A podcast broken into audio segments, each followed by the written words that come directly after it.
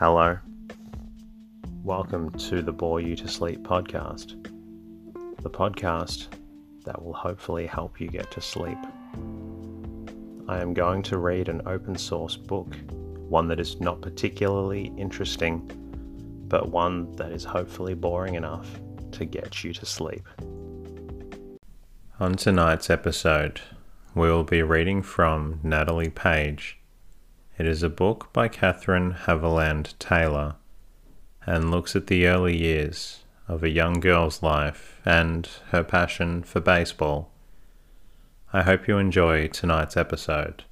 My goal is to help people get a good night's rest everywhere.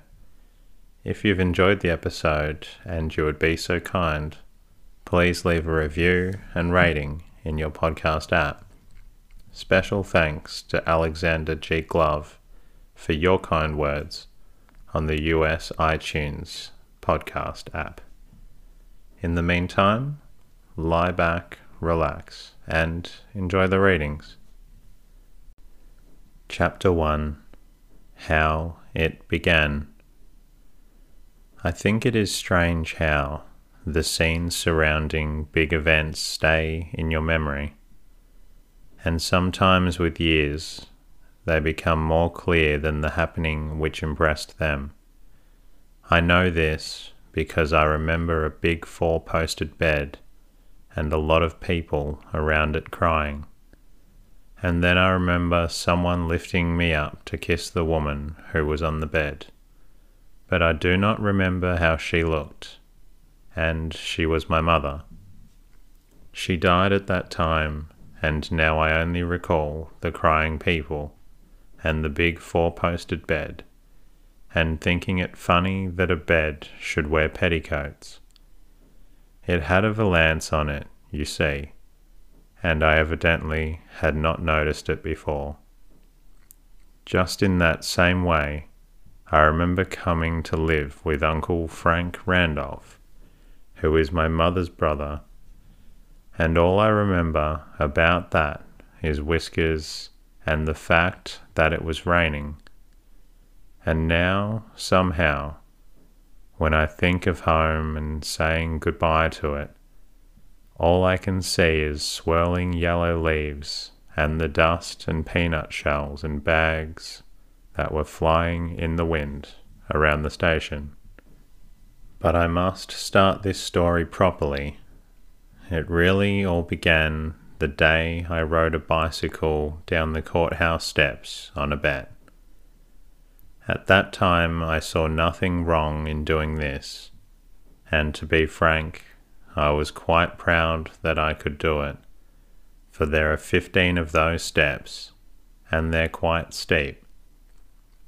After I did it, I went over to the drugstore with Willie Jepson and had a soda, and then we rode down to the ball field, and I pitched nine innings for the Red Sox, after which I thought I'd go home.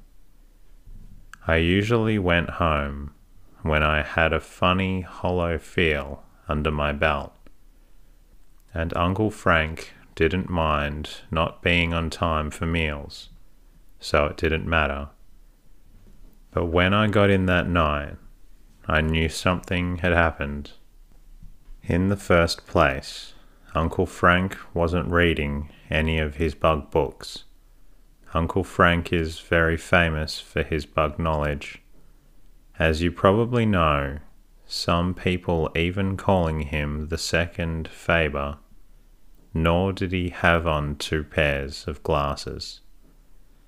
In fact, he was acting entirely unnatural and quite as people of his age do when they are preparing to be disagreeable. Ho hum, where have you been? he asked, as I sat down at the table. Down at the flats, I answered.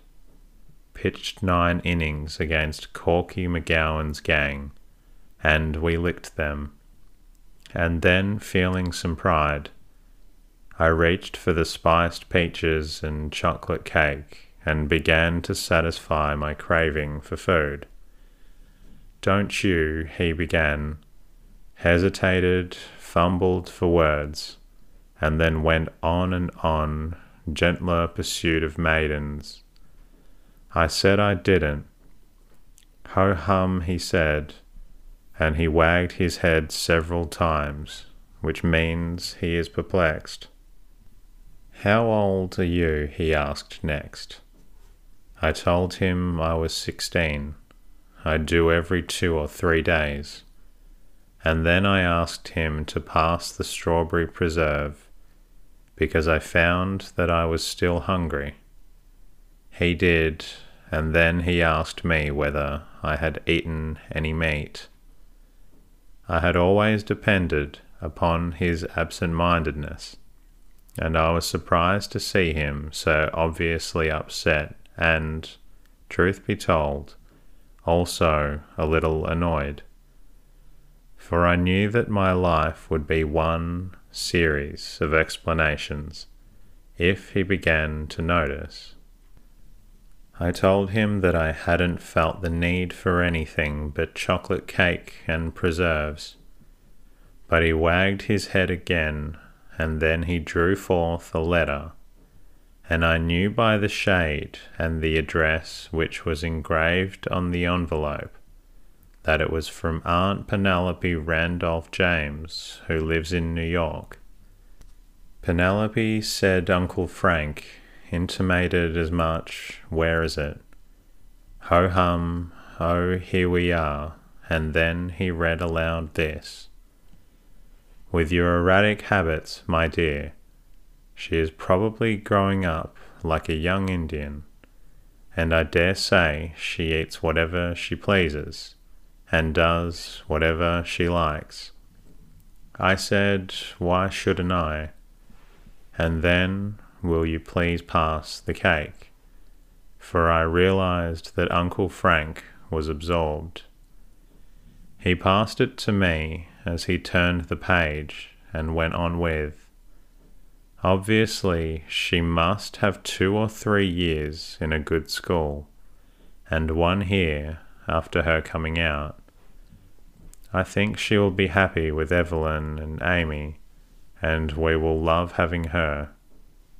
I want to know her, to have a few years of her, and a chance to do whatsoever I can because of Nellie.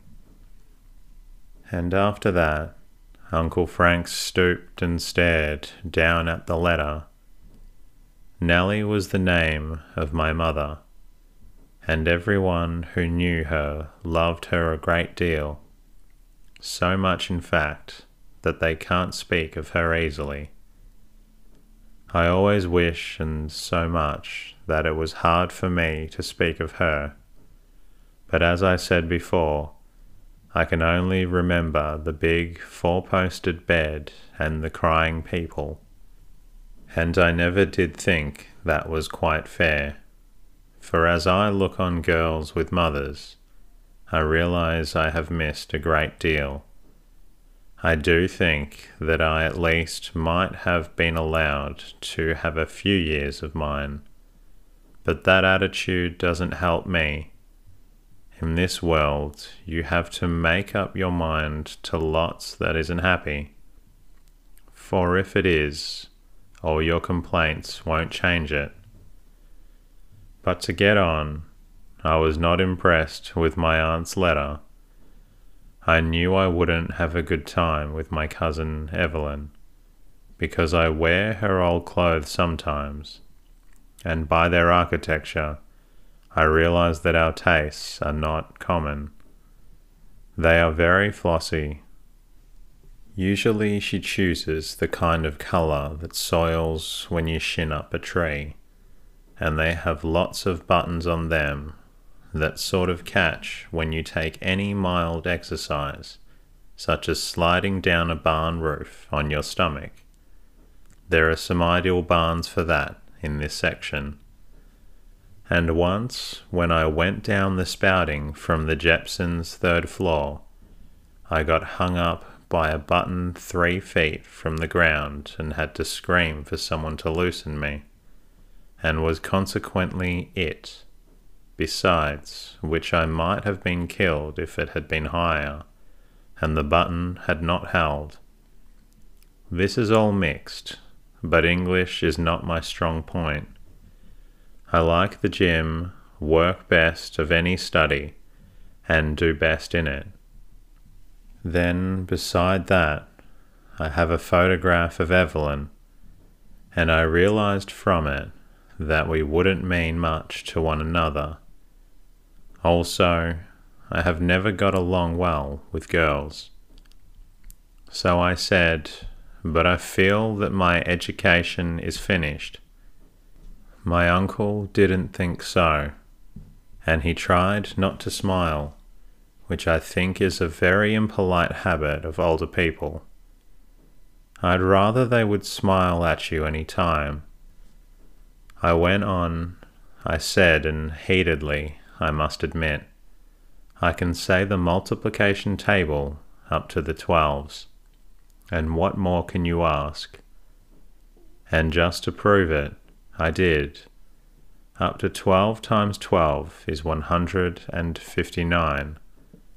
But even then he didn't look convinced. There are other things, he said. I asked what, but he wasn't concrete.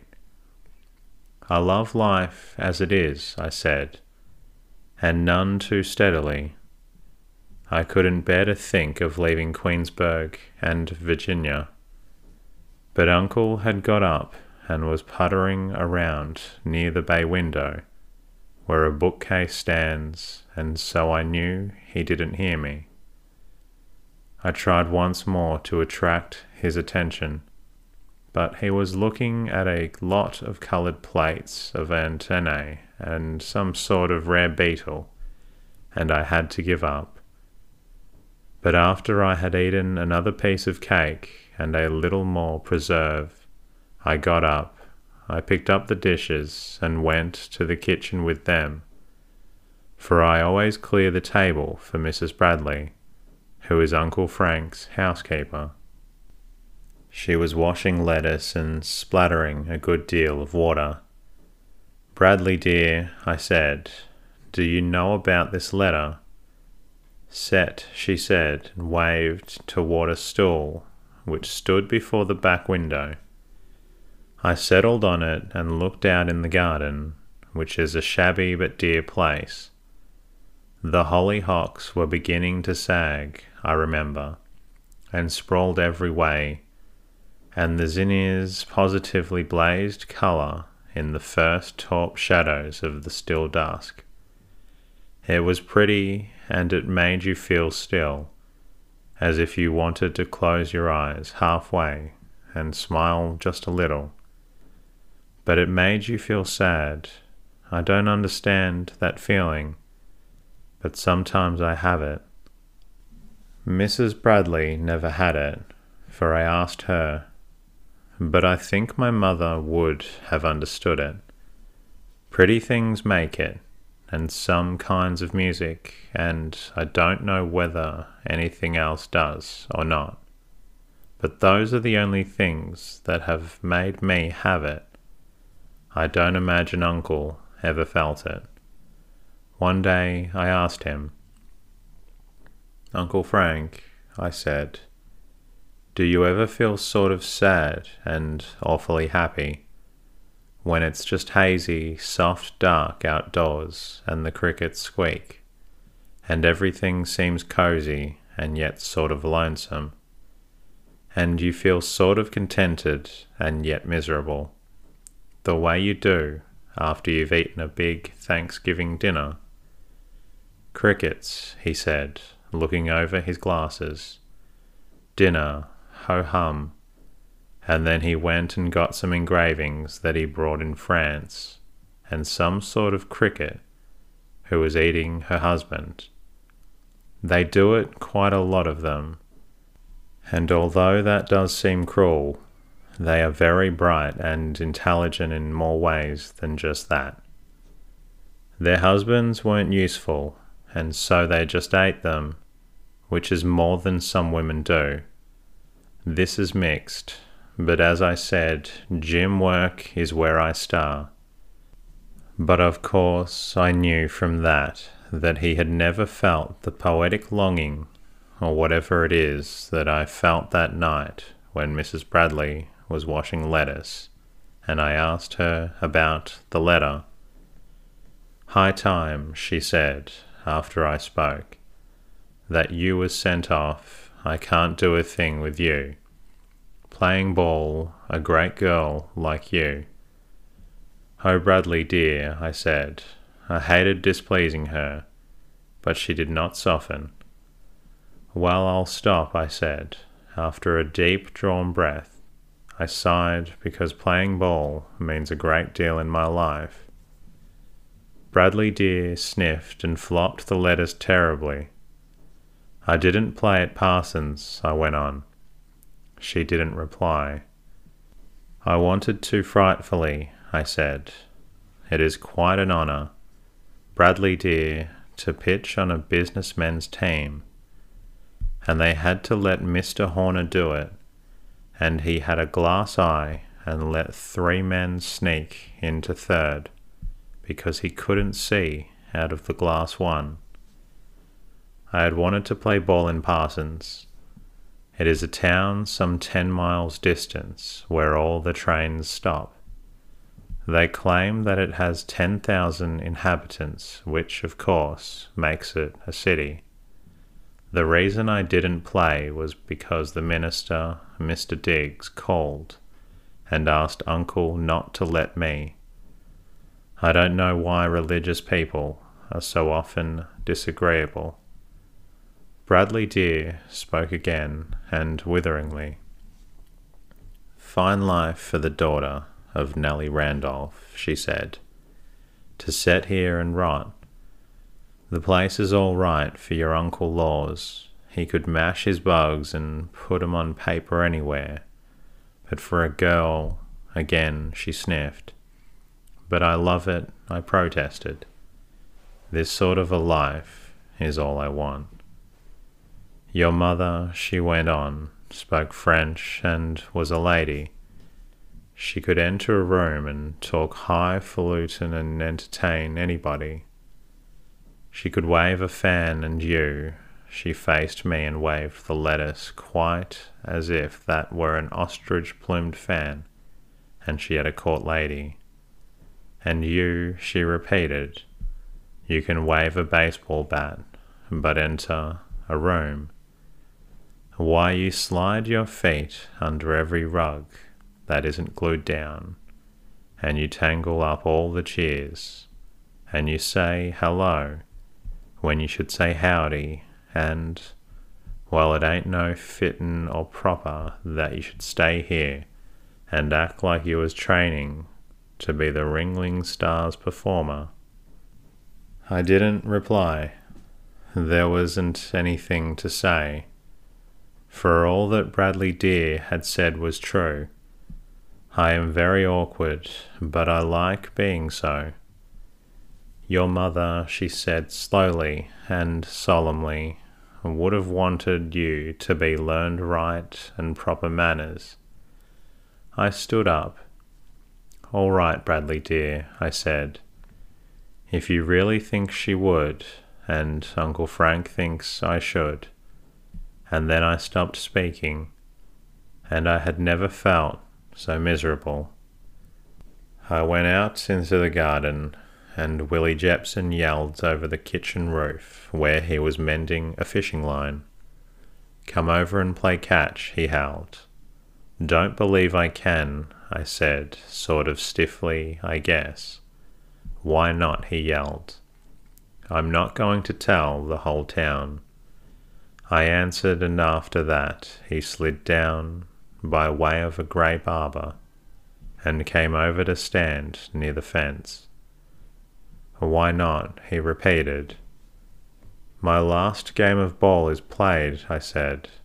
It seems I am too old for it, or something. They, they don't want me to. At least not in big games, and I couldn't indulge as an amateur. My gosh, he said, that's fierce. I nodded. I almost never cry, in fact. I don't cry. any oftener than Willie Jepson does. But I was near it then, so I looked down at the hedge and broke twigs. Why, he went on, it's fierce. You have the making of a big leaguer. That is, if you'd been a man. I say, it's fierce. Your drop curves, he paused, and that pause meant a lot. Just because you're a girl, he asked. I admitted it. I had to. That's fierce, he said again. His kindness helped me a great deal, and his condemnation was not a light thing, for Willie does the best spitballs in our county. They are really dreams of poetic beauty, and almost never fail him. I looked up and said, Thank you. And again he said, My gosh, Nat, that's fierce. And I did feel cheered up. Then I heard Uncle's voice calling me, and I went in. I found him mounting a black beetle. No more, he began, and then looked perplexed. He scratched his head and dislocated one pair of glasses, and I supplied Ball. Why, yes, he said, that was it. And then you are going to your aunt's the last of this month. Mrs. Bradley thinks she can get your clothes ready by that time. We will miss you, my child. Let me see. Ho hum. Long feelers and hard back page 927. I left him to his bugs. I went to the kitchen, but I only stood in the door for a moment, and then I backed away, for Mrs. Bradley was crying Awfully hard her face was buried in the roller towel, and I knew it was because I was going away. I felt that way too, but I never cry, so I went up to my room and got out my fishing tackle and tried to make a fly for a shallow, shady stream out of some grey and green silk and a grasshopper wing but it didn't divert me much, and I didn't think I could exist very long in real civilization. I knew I didn't want to. All the loveliness that I felt earlier in the evening was gone, and all that was left was an ache, a dull, sodden grey, growing larger all the time ache. You see, I cared awfully for outdoors and the sports that kept me there they were all I really knew of life, and my New York relatives lived in an apartment. I will be bored, I thought, and miserably, horribly unhappy. But whatever else I was, I was not bored. Oh, my soul, no, not for one instant.